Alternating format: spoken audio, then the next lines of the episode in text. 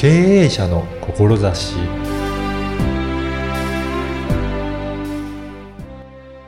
こんにちは、小ラボの岡田です。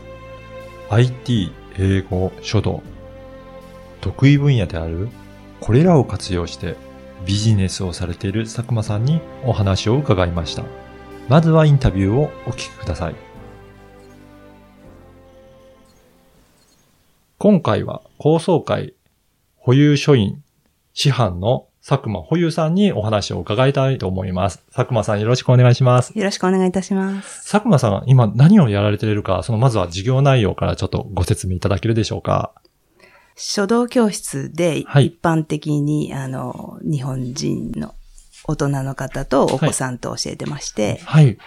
その他に外国人にもうん。教え始めてます。そうなんですね。あの、外国の方に教えるとなると、い英語で書道教室をやられてるっていうことなんですか、そうです。あの、英語も得意なのあで、、そうなんですね。英語教室もやってあま、す。英語教室もやられていて、はいそれとは別に書道教室もやられてて。では、その英語の得意な部分とはい書道の得意な部分を合わせて、英語で書道教室もされてるということなんですね。はい。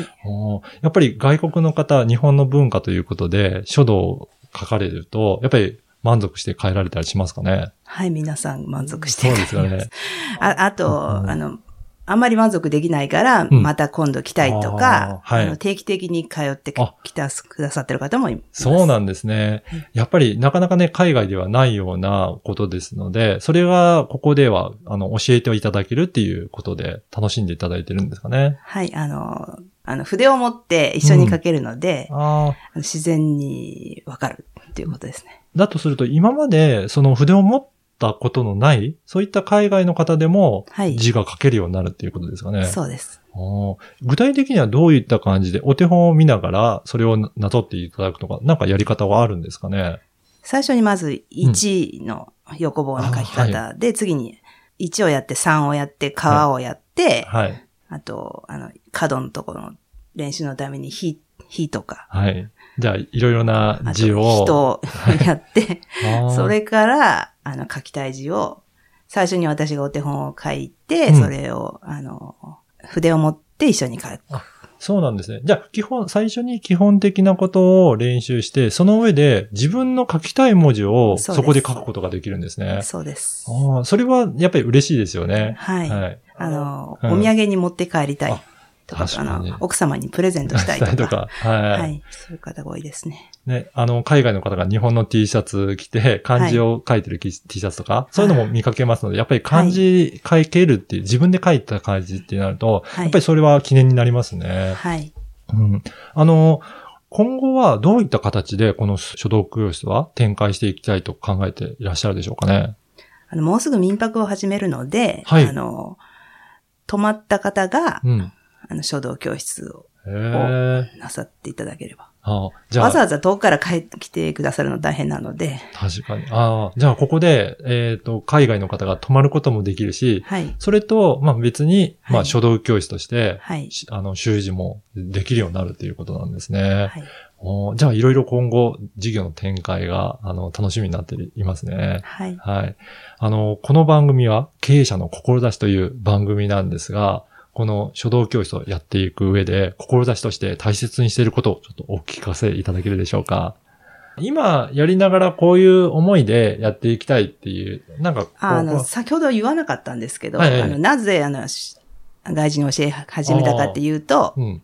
ECC で英語教室やってまして、うんうんそのために留学生と、あの、ハロウィンとクリスマスに来てほしくてあ、あ、はい。で、その、それが終わった後で、その留学生とさよならするのが残念で、どどうやったらこう、コンタクトが続けられるかなと思って、あそういえば私は書道の教えられる、るんだということで、あーその留学生に教え始めました。あ、そうなんですね。で、それが、あの、留学生が帰っちゃってからは、はい観光客うん。にも来てもらおうと。うん。じゃあ、そういったところから、まずは英語教室が先というか、そこから海海外の方とのこ接点があって、行きたいという方で始められたっていうことなんですね。はい。うん。で、先ほどちょっといろいろお見せいただいたんですけど、あの、タブレットで書道もできるんですかね。はい。はい。はい。あの、それってどういったものかちょっとご紹介いただいてもいいですか？あの、スマホのうん全ブラシでもできますし、はい。タブレットでも、ああ。じゃあそれをアプリとしてインストールすれば、はい。あの、本当にし簡単にすできますねああ、そうなんですね。はいやっぱりそれで最近のそういったタブレットとかスマホとかを使うことによって、もっと気楽に書道を楽しんでいただけるということなんですかね。はい。うん。あの、どういった方にこれを使っていただきたいとかありますかね？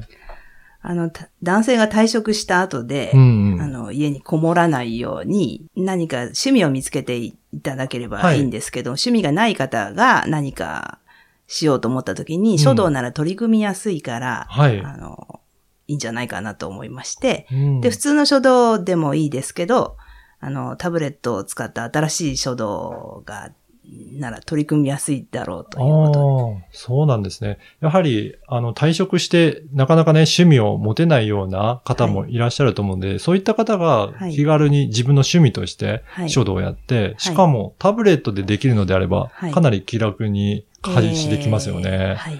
うん。やっぱりそういった方に、これからどんどん使っていただきたいという思いがあるんでしょうかね。はい。うん。あの、それでは特にもう今のお話を聞いて、あの、ご興味あるっていう方がいらっしゃった場合は、どういったところから、その、佐久間さんにアクセスするとよろしいでしょうかね。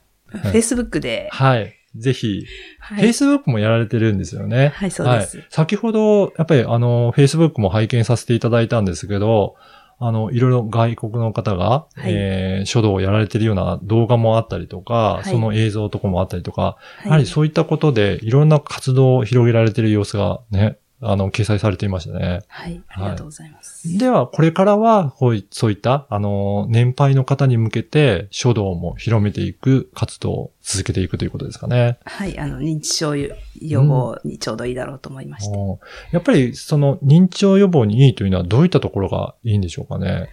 あの、書道の先生は年配の方が多いですが、あの、は認知症になってる方が少ないので、いいだろうともともと思ってたんですけど、はい。あの、具体的に、えー、なんか本にも、認知症予防と知対策っていう本の中に、はい。